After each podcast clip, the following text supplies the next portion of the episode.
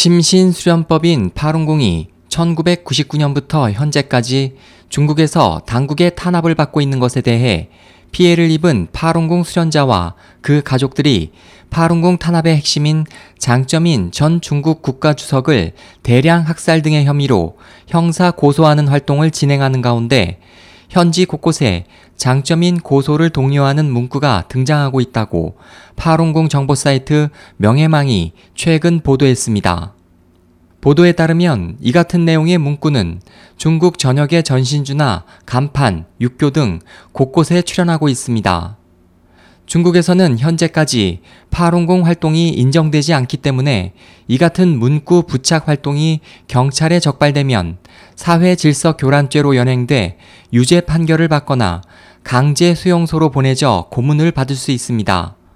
이 같은 위험을 감수하고 중국 각 지역의 파룬공 수련자들은 16년간 계속되는 당국의 부당한 탄압을 종식시키기 위해 자신들의 상황과 억울함을 계속 알리고 있습니다. 명예망 집계에 따르면 지난 5월부터 시작된 장점인 고소 활동으로 현재까지 국내외에서 17만 명 이상의 수련자와 그의 가족 및 일반인들이 장점인을 중국 최고인민검찰원에 고소, 고발했습니다. 또 현재 전 세계에서는 장점인 고발을 독려하는 서명 활동도 전개되고 있습니다. 이번 활동에 참석한 대만 변호인단과 파룬궁 인권 국제 변호인단에 따르면 지난 7월부터 9월까지 대만, 홍콩, 한국, 일본 등 아시아 국가에서 총 35만 명이 서명에 동참했습니다. 변호인단은 서명을 취합해 국제형사재판소와 중국 사법당국에 송부할 예정입니다.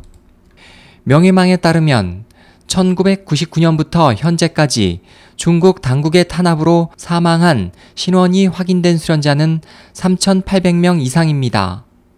중국 문제 전문가이자 미국 저널리스트인 에단 구트만은 자신이 조사한 추계를 토대로 현재에도 중국의 수용소와 감옥에 50만 명에서 100만 명의 파룬공 수련자가 수감돼 있다고 밝혔습니다.